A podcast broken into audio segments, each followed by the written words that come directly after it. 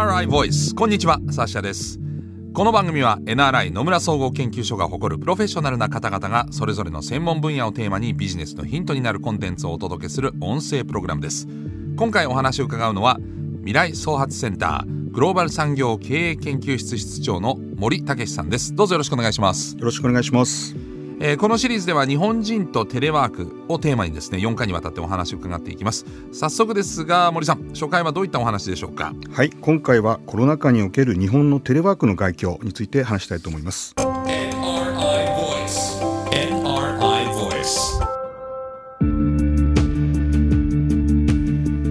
改めましてお話を伺っていくのは未来創発センターグローバル産業経営研究室室長の森武さんです。よろしくお願いします。よろしくお願いしますえー、まず最初にですね森さんのプロフィールを簡単に紹介させていただきますが、えー、森さんは NRI で、えー、経済分析をですねする研究員からキャリアをスタートいたしまして日本企業の海外事業支援のコンサルタントそしてビジネススクールの運営スタッフを経て現在はデジタルエコノミーの研究に従事。著書のですねデジタル資本主義デジタル国富論などがございまして中でもデジタル資本主義に関しましては情報通信分野に関します優れた図書に与えられる大川出版賞を受賞しています。もうデジタルのことなら森さんに聞けということでよろしいでしょうかね。はいお願いします。はい、えー、さあ今回はですねテレワークそれも日本人とテレワークについて伺っていくわけですが、まあ、日本社会の急激なテレワーク導入、えー、その実態そして諸外国との比較今後の展望まで伺っていきたいと思います。さて森さんあの日本人とテレワークというとターニングポイントはやはりコロナ禍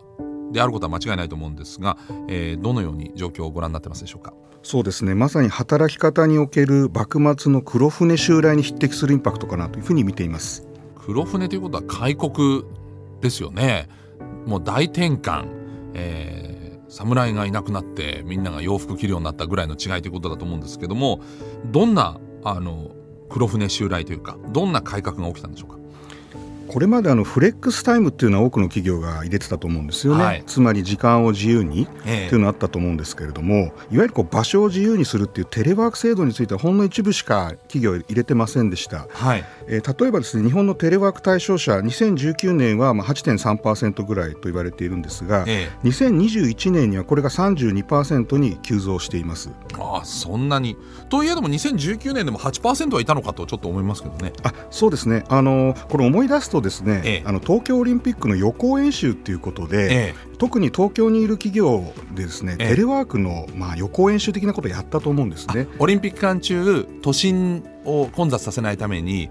あのお家にでも仕事できるように準備しましょうみたいなのがありましたね。そうですね。はい、あれをやったので、まああの8%はいたのかなというふうに思います。じゃあ事実上で言うと、もうその本当の意味でのコロナ前で見るともっともっと大きく増えて比率的に言うと。ね。2018年はもうほとんど皆無だったかなというふうに思いますけど。それが3割に2021年には至ったということですもんね、はい、そうするとまあ多くの、えー、ビジネスパーソンにテレワークの機会が与えられたということになるわけですねはいそうだと思います、はい、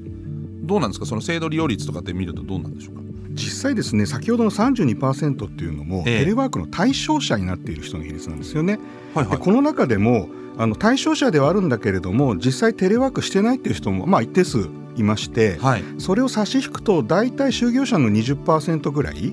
がテレワーク実際にしているというふうに見てます。でこれ日本の就業者に掛け算すると、はい、まあ、2000万人ぐらいという数字になるかと思いますこれってだって絶対にテレワークできない職種とかもあるわけじゃないですか。例えば、まあ、医療従事者とかもそうですけど。そういう仕事もあることを考えたら実質的には5人に1人以上に全然もっとその可能な人の中ではかなりの高い率でテレワークしてるってことですよね。そうですね。そういうことだと思います、えー、あのただ逆に言えばテレワークができる制度の中にいる人でも使わなかった人もいる。もしくは利用していない人もいるということだと思うんですけれども、うん、えー、そうなるとテレワークをまずフルに活用したビジネスパーソンというのはどういった人でどんな方なんでしょうか？そうですね。まずあのデータを見るとえー、テレワーク対象者の3割ぐらいの方はですね、ええ、実際年間120日以上もテレワークしたっていう人もいるんですね、はい、でこれはもう私たちヘビーユーザーというふうに呼んでるんですけど、はい、まあ、これ実際仕事をする日数っていうと1年間で260日ぐらいだと思いますので、はい、もうほとんど半分ぐらいテレワークしたよという人も結構いらっしゃいます。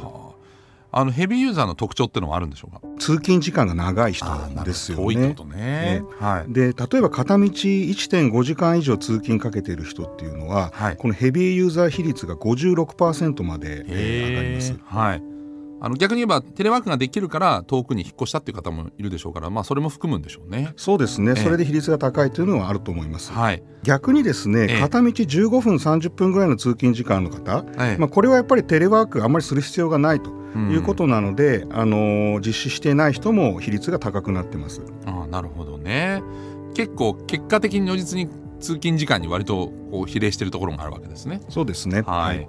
あのそうするとやはり通勤時間長いってことは往復で考えたら相当一日の時間を電車の中で過ごすってことになるわけですから、まあ、電車とかバスとか。そこの時間をもっと有効利用したいって思う人が多いってことでしょうかね。そうですねあの自由になる時間が増えるっていうのはやっぱり日本にとって大きいのかなというふうに思うんですね。えー、で私たちこのテレワークで浮いた時間、はい、まあ、これをあの可処分時間という呼び方してましてですね、はい、これ何かっていうとあの可処分所得っていう言葉があると思うんです。実際に使えるお金ってことですね。そうなんです、はい、はい、でそれを時間に当てはめて可処分時間というふうに呼んでるんですけど、うん。えー、これ計算するとですねテレワーカー1人当たりで年間90時間ぐらいになるかなというふうに思ってて、はい、でかつ先ほどの申し上げたヘビーユーザー、はいで関して言いますと年間ですねそうですね180時間ぐらいこの可処分時間増えてるんじゃないかなというふうに見てます。すごいですね。えこれもあの映画2時間の映画でしたら90本ぐらい見れる そうですね、はい、えー、なるほど。これやっぱりそれぞれまあ趣味に当てたりとか家族に当てたりっていうのが多いんですかね。そうですね。あの実際増えた時間何に使っているかというのを見ると、うん、あのまあ、家事に使っているとか子供との会話あとは余暇ですとか睡眠時間についてもかなり増えたという人が多いです、はい、そうですよね。無理に早く起きなくていいとかその身支度もそんなにしなくていいっていうのもありますよね。その時間を考えたらだいぶ起きる時間は遅くていい。つまりはまあ寝る時間が長くてもいいっていうことになるわけですよね、はい、テレワークっていうのはやっぱりこうどっかにいなきゃいけないっていうそこからの解放なんですかね。そうですね。もともとはやっぱりその自由な場所でどこでもあの仕事をしていい、オフィス以外のところでもっていうことなので、うん、あの特定の空間からの解放っていう意味合いが大きいと思うんですけども、はい、日本の場合はですねさらにやっぱり通勤時間が長い、うん、それをこう解放してくれるっていう意味でも、まあ、時間からの解放っていう意味も大きいのかなというふうに思ってます。そうですよね。家族との時間が比較的に少ないと言われていた過去の日本ですからね、えー、まあそんな中でもう一つ言うとどうしても例えば都心に住もうとすると都会だと家賃が高いとかだから仕方なく郊外に住むとかそういうことを考えるとそのお金ではこう解決できなかった問題だったことがずっと長く続いたってですかね。そうですね。あのやっぱりワークライフバランスっていうのもそうだと思うんですけれども、えー、自分の時間をどういうふうに使うか、うん、うん、まあそこの自由度が上がったっていうのはあるのかなと思ってますけど。ね、やっぱりあのみんな近くには住みたいだろうけど、それだと家が狭いとか、うん、物件がないとか、うん、そういうのがあったでしょうからね。そうですね、はい、そうなると例えば給料まあ若い人なんか見てるとやっぱりその働く環境みたいなものをより大事にしていて例えばその募集があった時に多少給料が低くても自分に合った仕事の仕方ができる会社に応募する傾向があったりとかテレワーク自体例えば導入するなら給料減ってもとかそういう考え方してる方も増えてるんでしょうかね。そうみたいですね。あの私たちの調査でもですね、実はあのテレワークを続けるにあたって、えー、えー、給料が下がってもいいと思いますかっていうのを実は聞いてるんですけれども、えー、そしたら実はですねテレワーカーの4人に1人はですね給料が減ってもいいと。でこれ言い換えると、まあテレワークに金銭的な価値を感じているということかなというふうに思ってます。えー、大体どのぐらいあの調査結果とかあるんですか。その平均値を見ると大体1万3000円ぐらいになってまして、はい、月ですね、えー、なんですけどこれあの日本企業のあの法定外福利費っていうのが実はありまして、はい、これ例えばの社員食堂とかですね、はい、あの寮とかそういうあの福利構成費用なんですけども、うん、でこれ大体日本企業だと毎月2万6000円ぐらい、あの日本企業で平均してこう従業員に渡しているんですが、はい、まあ、それの半分ぐらいというふうに見ています。なるほど。特にその給料が減ってもいいというあの回答に対してイエスって言ってる人はどういう人が多いんでしょうか？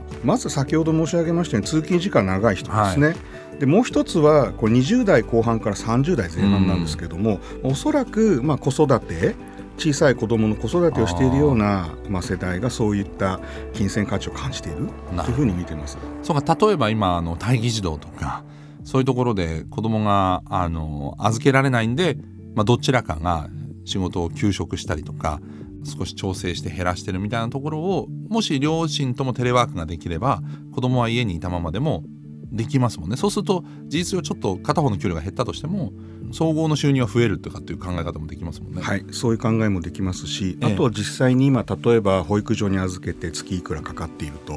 でそれをまあ回数を減らせるとしたらあのこのぐらいの金銭的価値があるんじゃないかというふうに考えている方もいらっしゃるんじゃないかなと思います。ということは総じてテレワークする人が増えて日本人は幸せになっている方向に行ってると言っていいんですかね？私はそういうふうに思っています。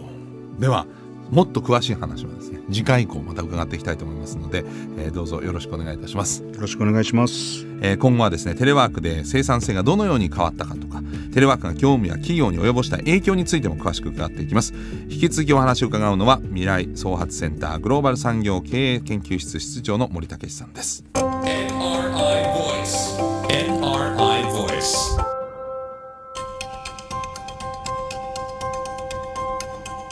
NRI Voice この番組はアプリや Google などのポッドキャストのほか NRI のウェブサイト内からもお聞きいただけます。NRI Voice で検索してチェックしてください。引き続き日本人とテレワーク。これをテーマにお話を伺ってまいります。ナビゲーターはサシャでした。